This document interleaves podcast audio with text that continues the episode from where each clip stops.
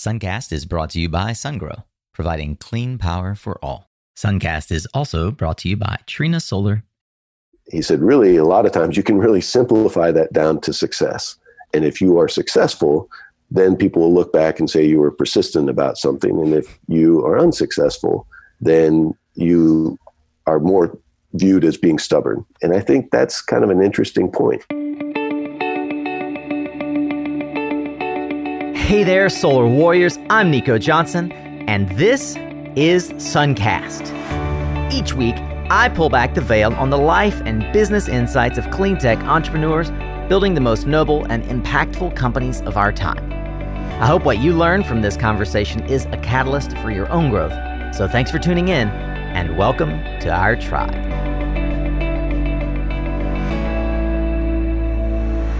Welcome to episode 132. And as always, I'm so humbled that you've chosen to invest your greatest resource here in Suncast. That, of course, is your time.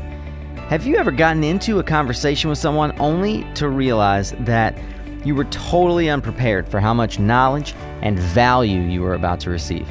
Well, that's probably how I'd best describe the following interview. At least that was my experience. The unassuming and mild mannered entrepreneur and scientist who's today's featured founder has spent his entire career working on technology many of us don't even realize exists and which may come to completely reconfigure how your solar cells function. Heck, this guy invented an entire new category of solar cell, for God's sake. Ben Damiani is the co founder of Solar Inventions, and his research has already dramatically improved solar cell manufacturing. But there's more to come. You can find more great founders' stories and solar startup advice in the other 130 plus episodes archived at mysuncast.com. While you're there, check out our Suncast Tribe, where you can be part of my inner circle of solar warriors and trusted advisors.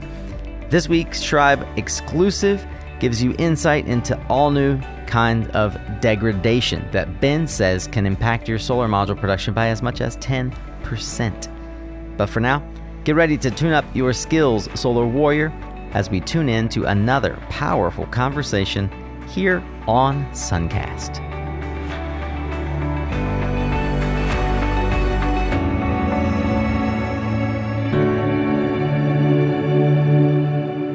Hey, Warrior, I've been trying to jump right into the episodes, but before we begin today, I'd like to just wish you a Merry Christmas. And for all my listeners who maybe don't celebrate Christmas, I wish you a happy holidays. And I pray for you the same thing that I pray for myself and my family peace, joy, and contentment as you reflect on and close out another calendar year. It's been wonderful sharing this year with you all, and I'm excited for what 2019 has in store.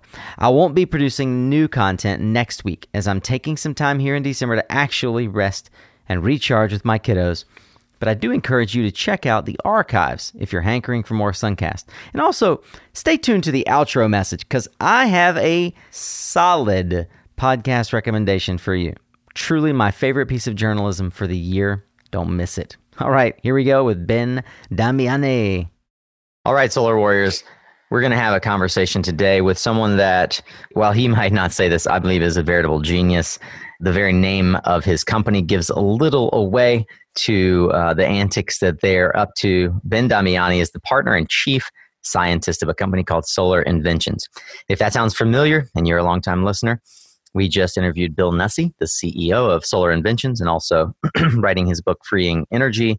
And uh, that's how I met Ben, sitting in the same office both were introduced to me by Andy Klump, who should be noted is an advisor for Solar Inventions. But Ben is not by any stretch of the imagination in the shadow of any of uh, those people I've mentioned. He has spent his entire career in solar, like many of you. His inventions have enjoyed global reach through his work with early pioneers, companies like SolarWorld and Suniva. He's worked around the world commercializing new solar technologies. And when I say new, you're gonna it's gonna blow your mind some of the things that this guy's working on and some categories he's invented that you may not even realize not only exist but are changing the way solar is done. Ben Damiani, thanks for being on Suncast. Thanks for having me, Nico. It's a pleasure. Yeah, man. Sorry if I uh, pumped you up too high there. I, I, don't, I don't intend to.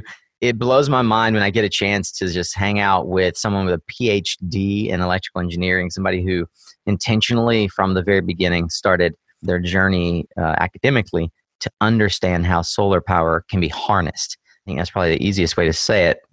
But instead of me trying to explain to our Suncast audience who you are, would you take us a little bit back to your origin story? What got you interested in solar power at such a young age? And why has it become the thrust of how you want to engage your career for the past 20 plus years? You know, I think it really started when I moved out to California as a teenager.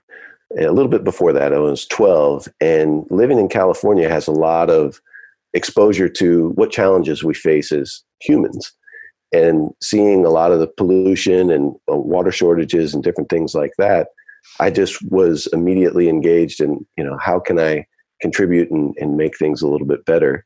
And so it really put me on a path of wanting to do something that was involved with clean energy. And as i evolved and went through my education i, I always felt like i knew what i wanted to do. I just didn't know what it was called. And by the time that i reached into college there were uh, a couple of different programs or uh, clubs that I started. One was a Formula One electric vehicle club, and that was a lot of fun to see electric vehicles go 100 plus miles an hour in 1994.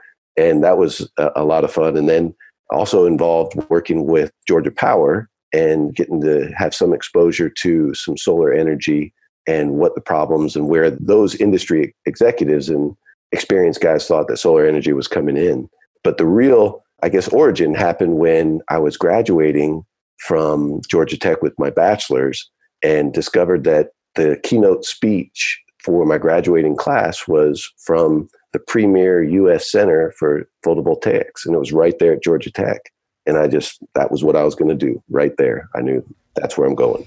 That's amazing, right there from uh, undergrad. Undergrad, you were in engineering as well. I was electrical engineer at that time.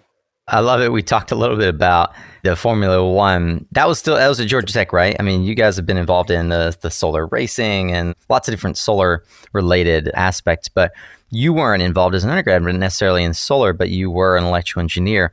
Just out of curiosity, what were the those early Formula One?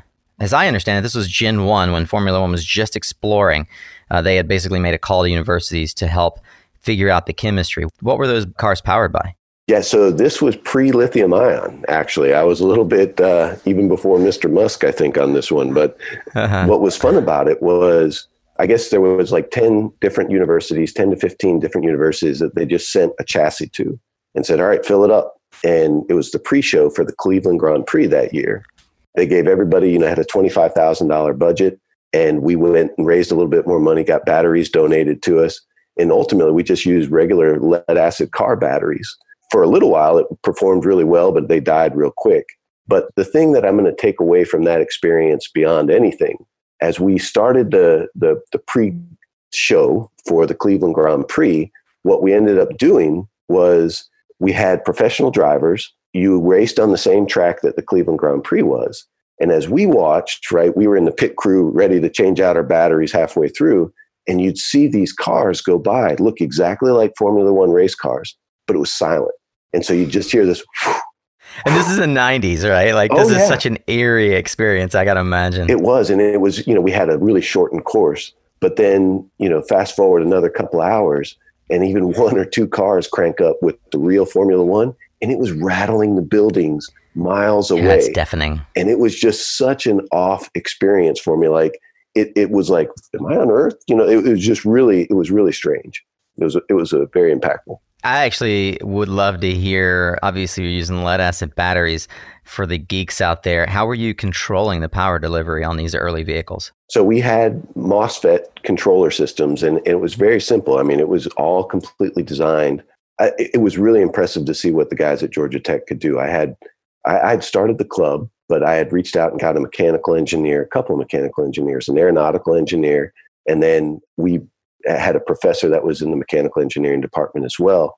And they built everything from the transmission all the way through the CV uh, joints to go and keep the tires going. And diff- I mean, it was just such a learning experience for me that it was it was really impressive. You mentioned two books to me in our previous conversation.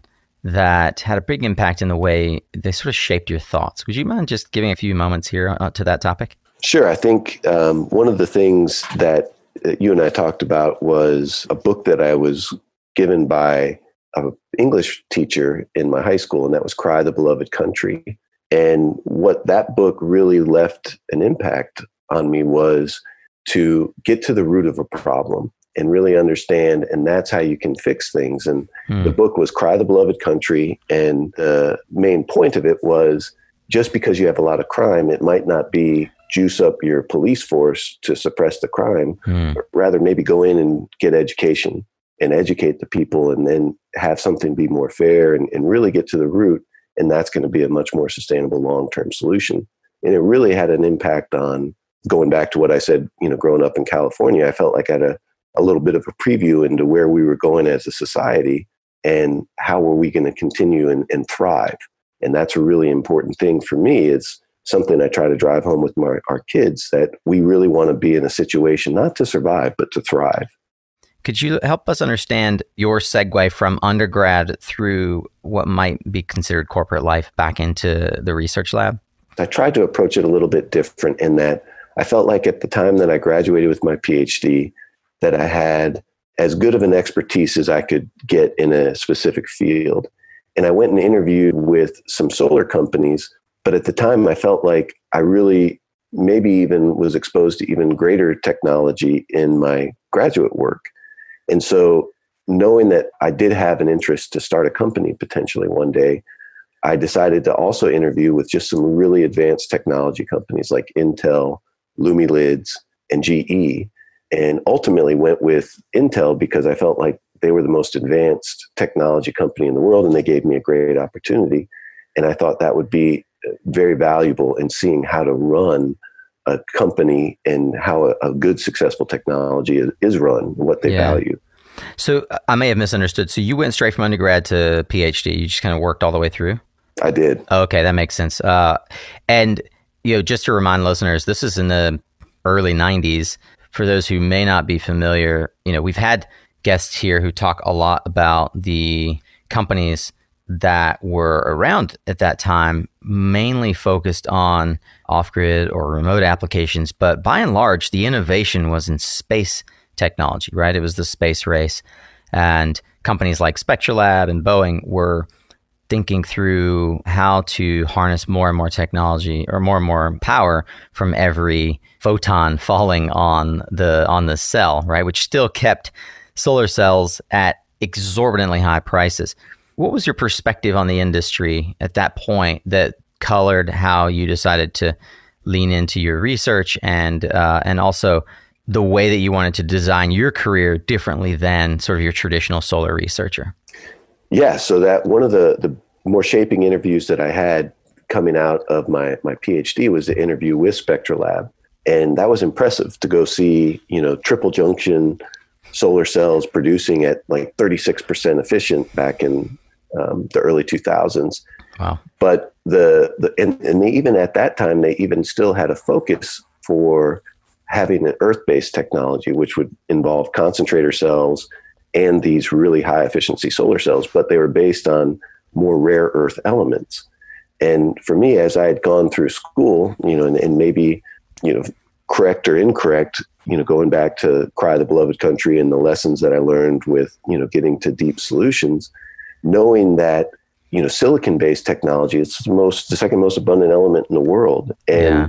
everybody has it, right? Everybody has that, that element, you know, there's no shortage. We, there's way more silicon than there is us and so I just felt like that was kind of a seminal point to to really drive and, and capture with solar energy, and that I think played a small part in my decision to to go and learn how to run a good technology company. But you know, space exploration is huge too. I, I definitely don't want to take anything away from it, but I felt like my purpose was to do things on Earth, and for that, silicon was really a better solution for me.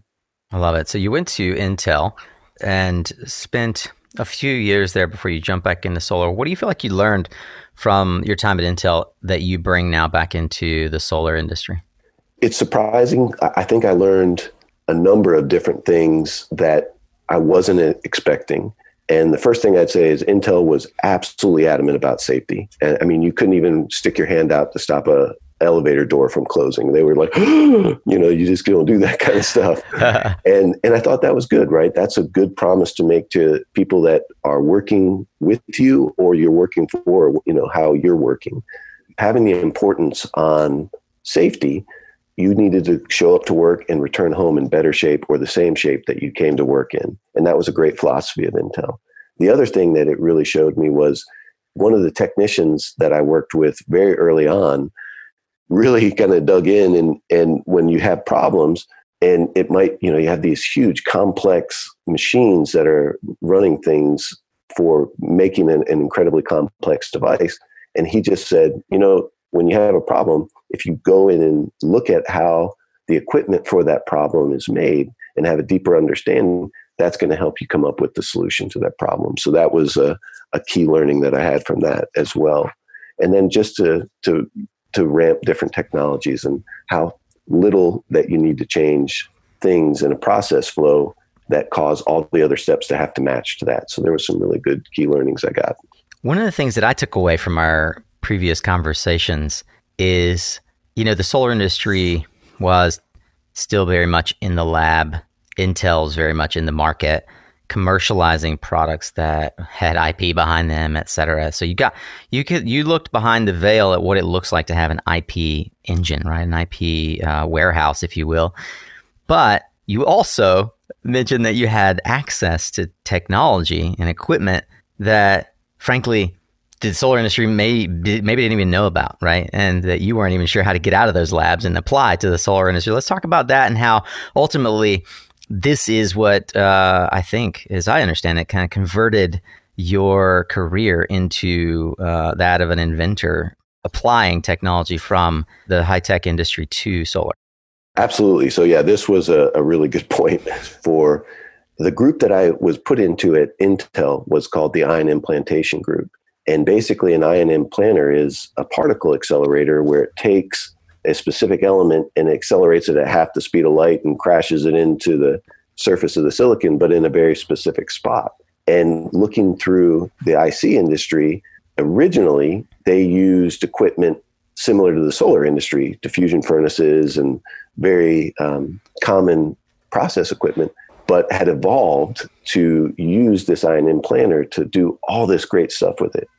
And to me, I thought, wow, this this could really be something that reshapes solar.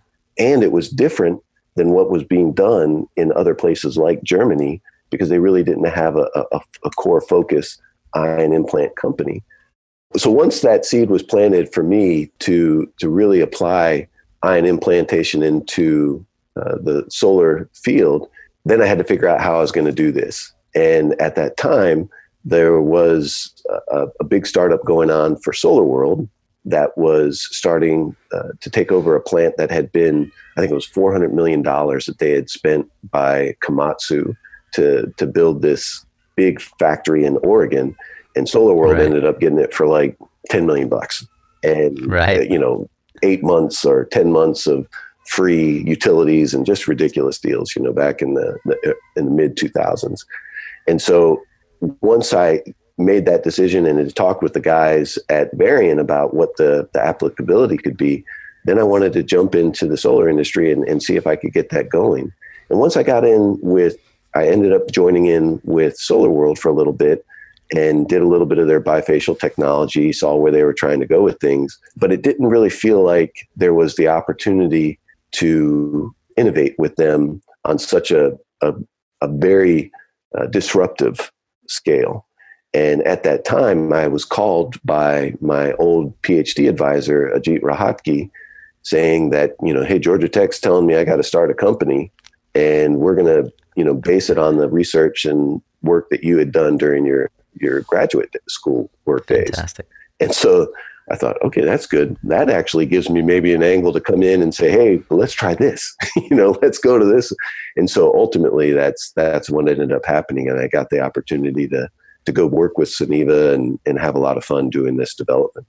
So it was at Suniva effectively that you invented this new category known as ion implanted solar cells. Is that accurate? Absolutely. And you know the thing the thing that I take away from that that I remember the most is it was really a lot of fun and from an accomplishment standpoint it was really unique in that from the day that we thought about it was probably like April of 2008 to the time we were at 150 megawatts worth of production which was the full capacity of Suniva at that time was by October of 2010. So in about 28 months from first concept basically all the way through full production was a little over two years and that happened because there was a lot of great people and a lot of good people working on it in the us and there was a lot of motivation to do that. There's a lot of politics and sometimes politics play into how science is presented to the public. Can we talk a little bit about how the world of corporate politics can for a person like you who's prepared himself drive you to entrepreneurship? And let's talk about xsi and the evolution of ben damiani that has led to solar inventions i'd like to, i'd like to get to sort of modern day how you've taken what you learned at well in your phd and at Suniva and turned it into what stands to be a, a disruptor once again yeah i think and actually this actually touches again a little bit with the time at Suniva you know, early on, those first two years, it was so much fun. I mean, I, hmm. money was not a concern. We had plenty of money in the bank. And so showing up to work in a lab that was basically like, you know, getting the Christmas all over, you know, every day when you come to work. Some nights I was so excited I couldn't sleep before I went to work the next day just because that level of innovation was happening. And, you know, it ended up changing things where things maybe didn't happen the way that I would like them to. And you touched on it saying the, the political background. There ended up being this push and pull within Varian and Suniva on who owned and could commercialize the technology that was developed, right? Right. Initially, Varian being the company that you had pulled out of uh, out of your Intel days into Suniva to to do the ion implanting. Exactly, mm-hmm. exactly. Mm-hmm. And so they owned the equipment and the innovations that happened on the equipment and then Suniva owns the technology and how that got ramped into a, a good right. solar cell, right? But in order for Varian to be able to sell their equipment, they really needed to sell the process as well because mm. it's complex, right? I mean, it's right. a particle accelerator. And so that's where the politics kind of took some shifts that ultimately gave me a lesson that, you know, showed the power of both technology and business having to kind of come in the same direction. And it ultimately pushed me to thinking that I wanted to have a lot more of a say in what the business direction was for a technology to go in. And I didn't feel like there was a, a really great balance. A lot of solar companies were struggling with being, in my opinion, way too business oriented or way too technical oriented. And both of those paths could lead you down a poor outcome or not the optimized outcome.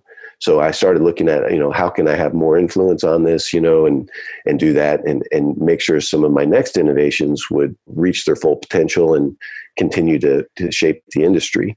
And that's what led me to try and do XSI Solar and came out of uh, a time where I got to work in France and get to see some more great companies that were doing great things, but just weren't commercializing it because of the same thing you know, not having that right balance between technology personnel and business personnel on the same foot. Yeah, and just so that folks can understand, uh, the, the quick version, I guess, of XSI is stand up a manufacturing base based on the innovations that you uh, were were involved in and that you were seeing in the industry, working with major manufacturers to reduce the number of steps it takes to produce the solar cell. Is that accurate? Right. And the, the big thing was when I first started XSI was in about 2013, 2012, the end of 2012, beginning of 2013. And my big dream at that time was to do bifacial. I, I was trying to apply for wow. DOE grants to be like, hey, you know, SunPower's got it pretty under control with the single side light absorption. It's going to be hard for anybody to catch or beat them. I, I feel confident they know what they're doing. But this bifacial, hey, this this is you can get 20, 30% more power if you just allow light to come in on the back side. So I put a lot of effort and an ion implant actually contributed a lot to simplifying that as well because it was a single side process device. And so it was a natural direction for me. But getting access to $15 million in 2012, 2013. That was the beginning of the solar winter with China coming into the market and flooding right. things. So I ended up pivoting and going along the lines of uh, trying to just have a establish a, a manufacturing base that was still innovative, but didn't need a huge amount of capital. In fact, I think we ended up building our factory out for about three hundred and fifty thousand dollars to do the, the, final five steps, so the back end um, screen printing. And we just we we were working with uh, what is now becoming a lot more common these uh, multi-wire technologies. But at that time, there weren't many places you could go to get a solar cell that didn't have a bus bar on it. Hard to measure. So that's where we focused there. So, Ben, in a minute, I want to talk about what you're doing now, solar company called Solar Inventions, and how you and Bill are teaming up. But before we do that, we'll take a quick foray away into a, a segment I call Hot or Hype. Uh, it's interesting that you just mentioned uh, bifacials because I had, uh, unbeknownst to you, added that to my, to my list. I want to hear a doctor in electri- electrical engineering's thoughts on this. So, we'll go through uh, five different topics You'll spend 30 to 60 seconds telling me whether you think it's hot or hype and why. Okay? Sounds good. All right. We'll start with the first, which is microgrids. Microgrids, I feel like those are a hot item. I think it the way that solar and storage kind of work together, they kind of go into supporting some more microgrids and just for better continuity of power delivery. For people having a microgrid is going to provide, I think, some very interesting and compelling options for people to go with. So, the second topic in hot or hype vehicle to grid, the nexus of distributed energy and e mobility. Hot or hype? I think that is a very hot item in uh, many respects. Whether or not it's going to fully take command of or, or be a big segment of the industry, that will be determined probably more by policy than anything else. But it seems like the energy that could be stored in a percentage of vehicles, say 10% of the vehicles on the road were electric, there's more than enough energy there to put yeah. back into the grid. So the practicality of it as an engineer, I'd like to say very hot, you know, but the reality of it, it'll be interesting to see what if people are willing to share their electrons. Indeed, indeed. Well, one of the technologies that might help with that, and I'd love your thoughts on it, blockchain as it relates to energy, hot or hype? blockchain. I, I have to go here with a little bit of hype just simply because as a as a pure physicist kind of guy, I'm not as familiar with what blockchain really would bring to the market. And the interesting comment that I've heard about it in the last little bit was in, in some senses, you know, we already have money that is able to be a, a mechanism of trade of these things. And so I'm I'm not as knowledgeable on the on the blockchain part of it. I'll caveat this with a slight definition, but within the context of being able to buy and sell energy freely between different market participants, do you believe that transactive energy is hot or hype? I think it's hot. I think that eventually what we could potentially go to on energy trading, and this could be, you know, 20, 30 years down the road, 50 years down the road, but the fact that solar in particular gives people the ability to generate electricity themselves almost kind of lends itself to hey, eventually I have more energy than I need. Let me give you some. But it's a, it's as disruptive a model as there ever there were for the utility. oh yeah, yeah. And then finally, bifacial modules, hot or hype?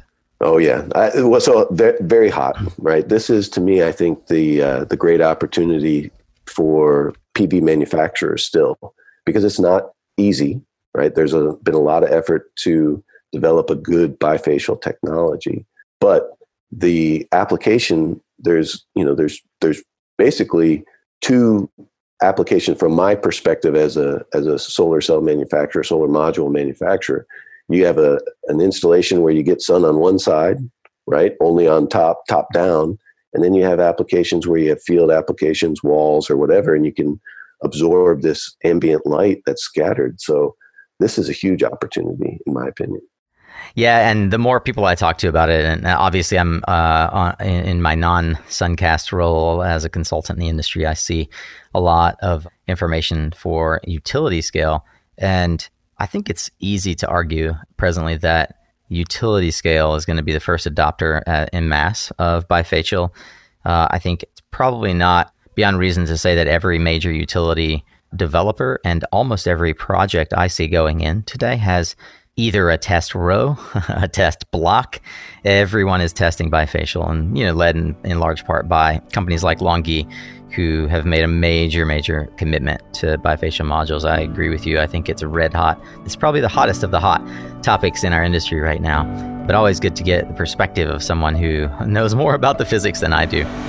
If you're a Helioscope fan, you're going to love this because the industry's best design and engineering software platform is now the industry's best sales platform. That's right, with Helioscope's new integrated proposals, you can quickly move from input to finished product, complete with payback analysis in just minutes. And with customizable reports, you can build a customer facing proposal that impresses and puts your best foot forward. If you didn't know that Proposals is out, it's in beta now, so make sure you reach out and request that it get turned on. Should be rolling out to the rest of you in the Helioscope Landia sometime in Q1. Head to mysuncast.com you can click on the Helioscope banner on the home page if you don't know what we're talking about.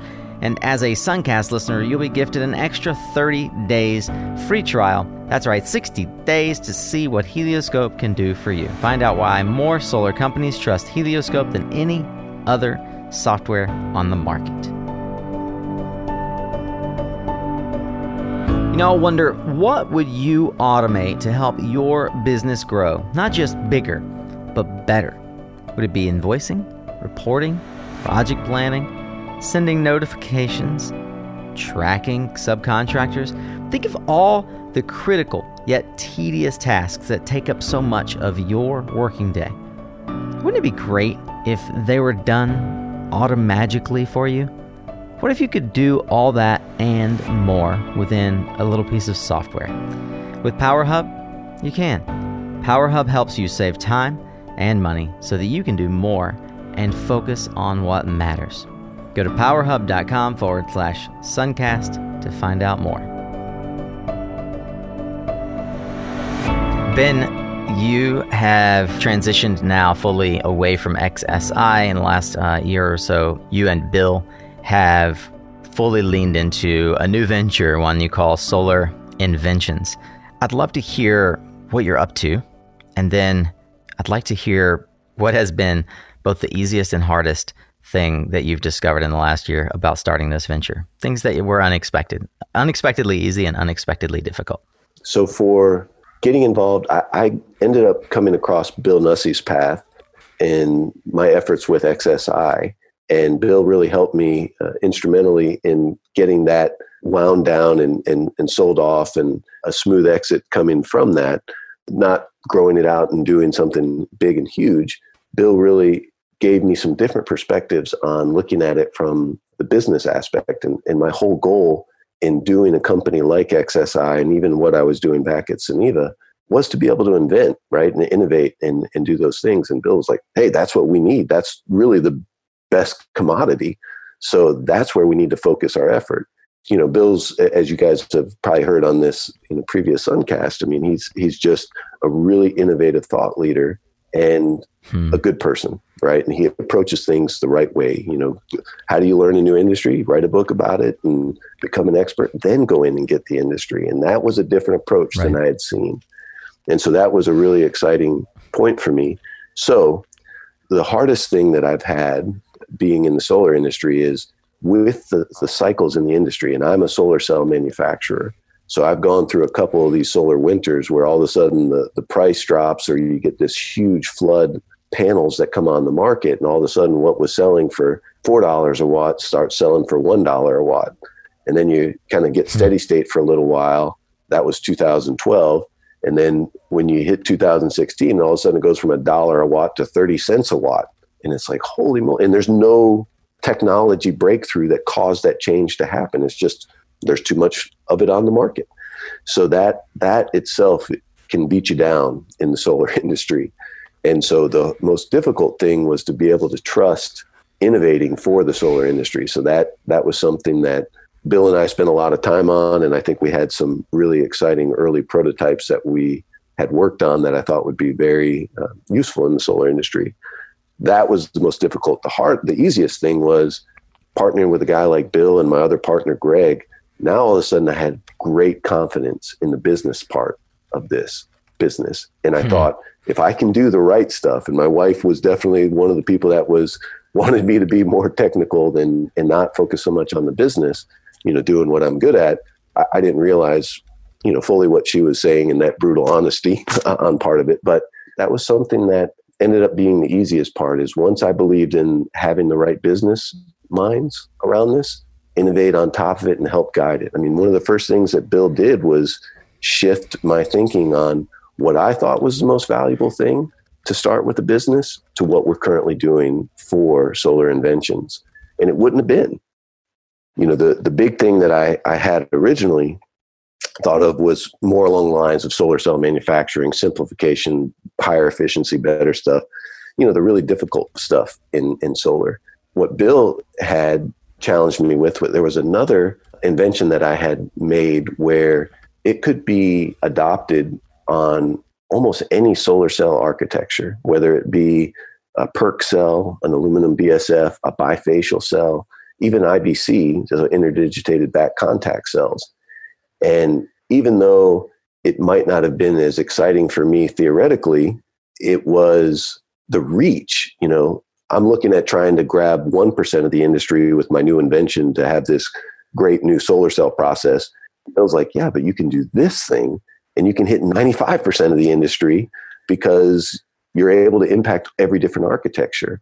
And I just thought, and we could do it without a factory. And that was just like, hey, that, that actually makes a lot of sense. so it was really good. Once again, you're trying to disrupt the industry. Help us understand how the work that you're doing right now at Solar Inventions is going to meaningfully change the architecture of how electrons are harnessed on the solar cell itself.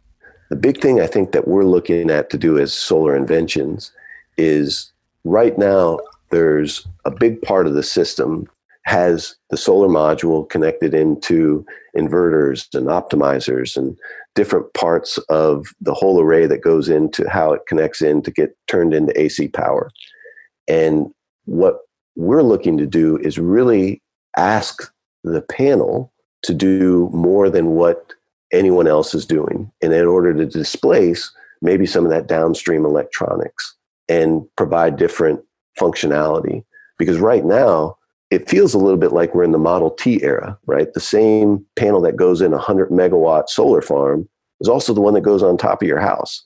But the energy needs for both of those places are dramatically different, right? You're not really going to have a chimney shadowing a solar panel in a in a big utility farm, but that's a meaningful impact for residential users. And so what we're trying to do is we're bringing in some innovation at the panel level that can make the end product more configured for the end user and, and break that up. So your first product is called C3. What does it mean to be a configurable solar cell? So this is really meant to, to highlight three C's, which is configurable current cell. And the goal of what we're doing is to take a little bit more control over how the power gets delivered from each individual solar cell. And what that can do then is help with minimizing hot spots.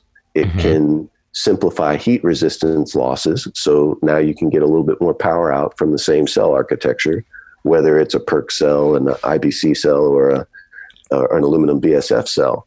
And just by paying a little bit more attention to how the power flow is, we are able to get some pretty significant benefits on the panel that can impact what the system needs as well. What we're doing is we are materially changing what the cell performance is like starting at the wafer level.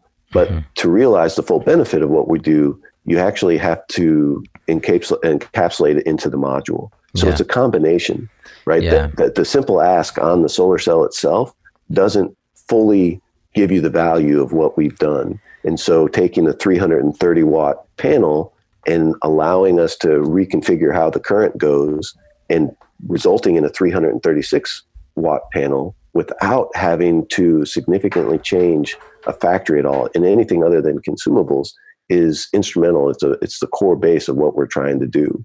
So if I'm doing the math, that's somewhere on the order of a one to two percent efficiency gain without implementing a new technology on a production line. I mean, that's a radical thought.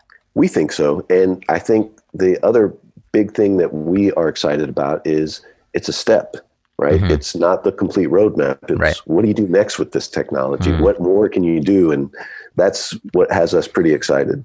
Let's say LG decides to to be a licensee of this technology. They implement this uh, process and they get one and a half percent efficiency gain. That's year one. Is there any additional gain from year two? How does this evolve? Absolutely. So, you know, there's a lot more innovation. We feel like this is a shift the way that a normal solar cell is made and fabricated, and it allows for potentially different directions to go. So mm-hmm. if it's mm-hmm. important for LG to make the, the shadowing performance of a panel be better, there's one direction to go with the technology. If it's more important, the power breakdown, so like eliminating bypass diodes, then there's another direction that they can go, or maybe simultaneous. And we're excited to be able to partner up with someone to see where we can take this technology to.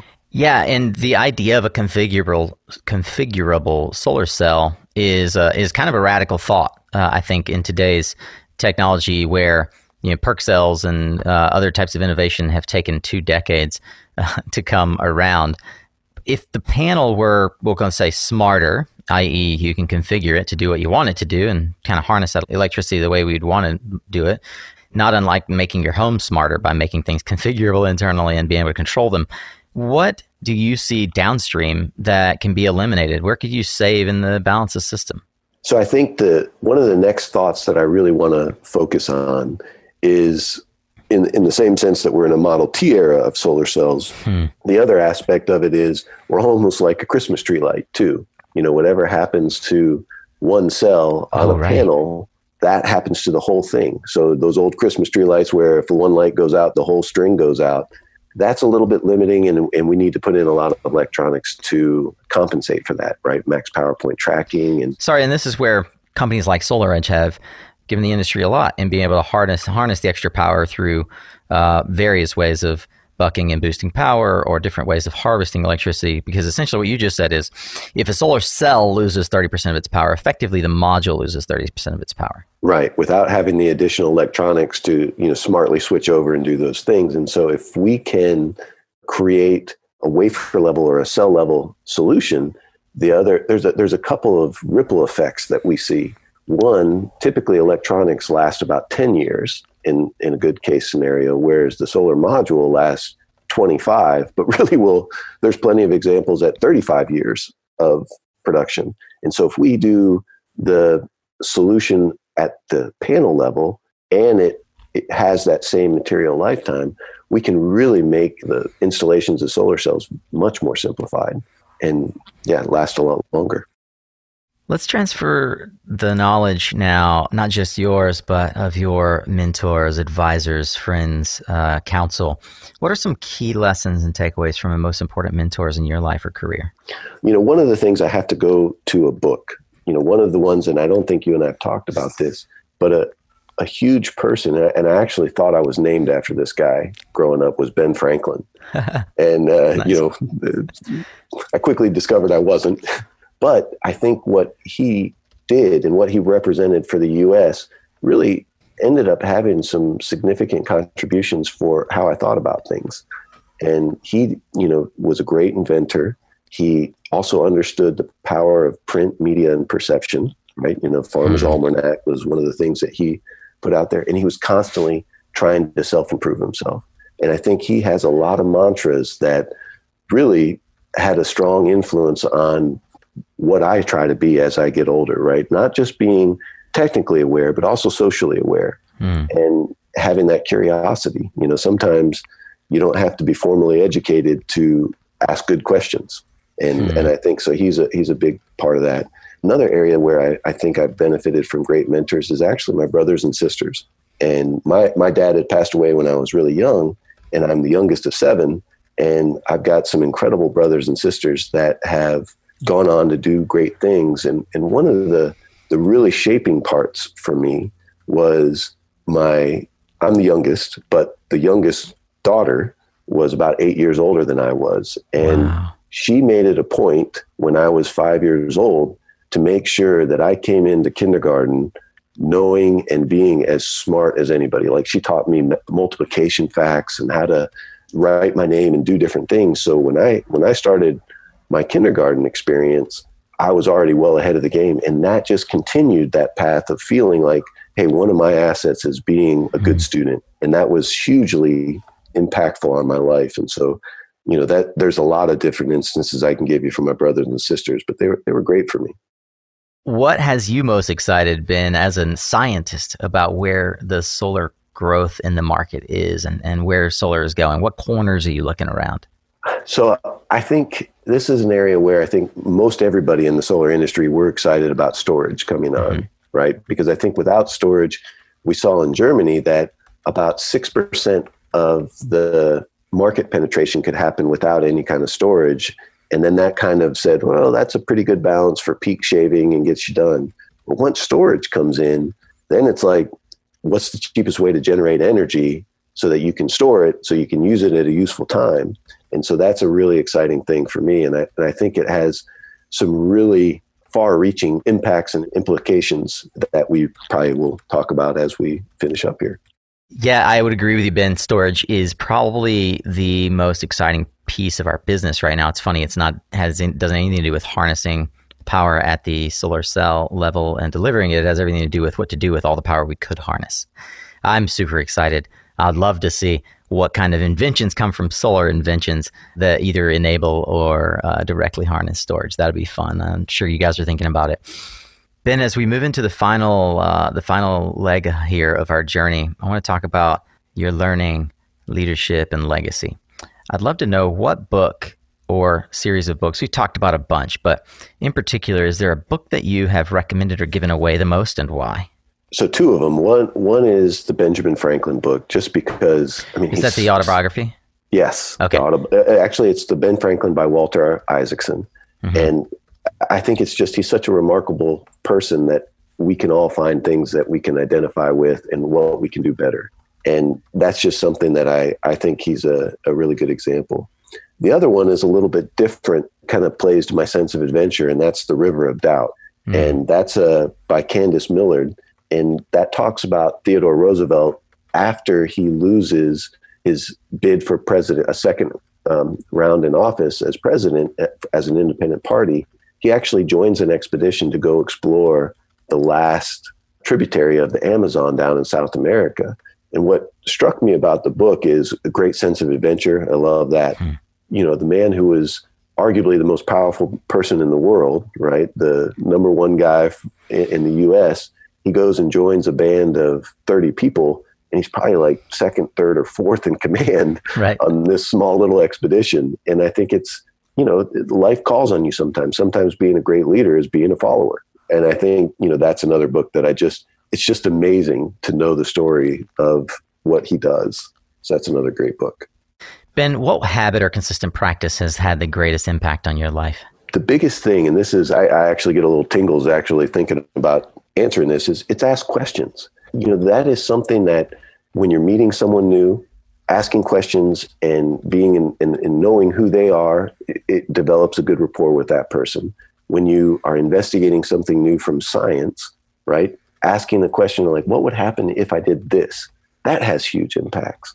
And then when you're getting exposed to someone that has invented something or you're learning something new for the first time, a lot of times when you ask questions, you really show that you're able to understand and get the the, the true meaning or a really good, strong depth of understanding. And I think there's just so much benefit that comes from asking questions. This has been strange for me this whole time answering your questions because by nature I just I like to ask questions. I, anyone, every in, everywhere. It's just something that I, I I try to live by. Well, I'll give you the opportunity. What question would you have for me? You've put a lot of time and great effort and i am definitely someone that once i came across your path i've enjoyed listening to your interviews what's the kind of feedback that you like to get when you complete an interview hmm. both from a listener and maybe from the person that you interviewed so i realized that I would thrive doing podcasts because I am a voracious reader of autobiographies. And the reason is because I love learning about why people make the decisions they make and how they cultivate their life. Essentially, I want to learn how to be a better person, and I learn vis a vis understanding how others are trying to shape their life. The best feedback I get, and I can handily say that the person who has understood this without me having to say it um, um, remarkably is uh, Andy Klump. The best feedback I get is from guests and listeners who say, I think I understand what Nico's getting at, and you really should talk to this person. It's that ex- it's that next uh, I'm a junkie. It's that next hit, right? So for me, I genuinely mean it in my intros and outros when I ask the Suncast audience to recommend more people I can interview because I can't. There's a, there's billions of people on the planet. I can't possibly like I can't satisfy my desire to learn more about how people think. Uh, so yeah, the greatest compliment is to say, God, I really enjoyed this, and I think that this other person should be on your show. Uh, I don't know. That may sound self-serving, uh, but genuinely, like the thing that uh, fuels me is hearing feedback from the audience and from guests that say, you know, why don't you ask this question? Or I'd really like to learn this thing, and I'd like to hear you and your approach dig into a conversation with this person. It's a compliment to my style. It's a compliment to the show, and uh, it's self-perpetuating. Yeah, I, I, you know, I think as we've gone through this interview, it's something that, you know, one of the things that I wanted to get out and and to talk about that, you know, because in, in going through this and what do I have that's interesting to say or anything like that, it's hard to say that as a scientist guy, right? But you know, one of the areas of expertise that I've kind of come through was, you know, being involved from a cost perspective on what it takes to make a solar cell. And, mm. and everybody always asks me, like, hey, does it make sense to manufacture here in the US versus in China? And I think when you when you really break down what's driving the cost on solar panels going forward, that's something that when you look at the technology trend is to go towards thinner and thinner wafers. And in order to do that, that really is another notch in the bank for the bifacial solar cell. And if you don't have that bifacial solar cell, hmm. then you need this disruptive breakthrough metallization technology that's been trying to come for many, many years and just hasn't. So one of the things that I would say as far as, you know, more so than what I can see from a business perspective of a market opportunity, hmm. what I see from a technology perspective is in order to get to that thinner and thinner solar cell, which reduces the cost, right? Because the cell is a big component, then that is tied at the hip with a bifacial type technology. So that was one thing that, you know, I thought, you know, with how you've engaged and, and asked questions, there's there's not much of a message sometimes on what I want to get out there, but that was something that I wanted to put out. I love it. That's some parting thoughts for uh, from, yeah. from, Dr. Ben Damiani. Ben, if folks wanted to find you, uh, are you engaged on Twitter, LinkedIn? What's the easiest way for folks to engage? Yeah, I'm on LinkedIn and I have Twitter. I'm not as uh, prolific as many people are with that, mm-hmm. but I'll, I'll, try to do more. But do you have a do you have a handle on Twitter that I would be able to tag with the with the show? Yes, I do. At Ben Damiani. And I'll link to your LinkedIn. Uh, the website is www.solarinventions.com. And your email is ben at solarinventions.com. Ben, if you hadn't asked for the Suncast audience, what might that be? I think we need to get your message out there a lot more, Nico. I think this is something that, you know, I, I use, I'll listen to your podcast as I do repetitive work, like if I'm stringing up a new module or making some repetitive measurements and different things like that. So it's, it's helpful. You know, one of the things that is unique to solar, it's part of a enormous industry going forward. It also is very resistant to change. And so having other people out there fighting the fight to get the change to happen and do mm-hmm. those things, it's a great thing. I, I appreciate the the work that you're doing and, and hope that more and more people get to listen and, and get exposed to it. Thanks, Ben. So there you have it, Solar Warriors. Ben's ask of you is that you get the message out, share the show. I'm grateful for that. Always grateful for your listening. As we round uh, to home base here, let's end the show with, as we always do, with a bold prediction. Ben, what one thing do you see happening in the market that perhaps nobody else is tracking? What's in your crystal ball? So I think one of the things that is really interesting with storage, but electric vehicles in particular, is what it points to is really a shift in what is going from AC to DC power. So we've all grown up with an industry where all of our power is AC, but cars represent a huge hmm. energy sink for DC power. We have cell phones that are DC power. We have laptops that are DC power. We have remote lighting applications. And I think what, what's going to be different is I think this whole transition to electric vehicles and solar energy represent a potential shift in a significant part of our industry to go more DC. That is indeed a controversial and uh, and thought provoking prediction by Dr. Ben Damiani, chief technologist and scientist, founder, co-founder of Solar Inventions, inventor and friend. Thank you for being on Suncast today, sir. My pleasure. Hey, Warrior. It's the holidays, so since you're already in the giving spirit, I'd be honored if you'd give Suncast a rating and review in iTunes. I don't ask for this a lot, but it really does make a difference on discovering this show by others. And the holidays is a time where lots of folks are in the discovery mode. Better yet, if you share your favorite episode with a colleague, friend, or family member, I'd be honored just as well. If you've learned anything from today's episode, I'd love to know about it, and others would too. So please do share. If you would like to learn more about Ben Damiani, his research, website, and more, then head over to my blog at mysuncast.com for the show notes, which we are starting to improve, links that he mentioned, his incredible book recommendations, and more. While you're on the website, I would like to encourage you to sign up for my weekly newsletter where I share my thoughts on each episode and pass along interesting tidbits I've dug up in my ever increasing quest to be relevant on Twitter.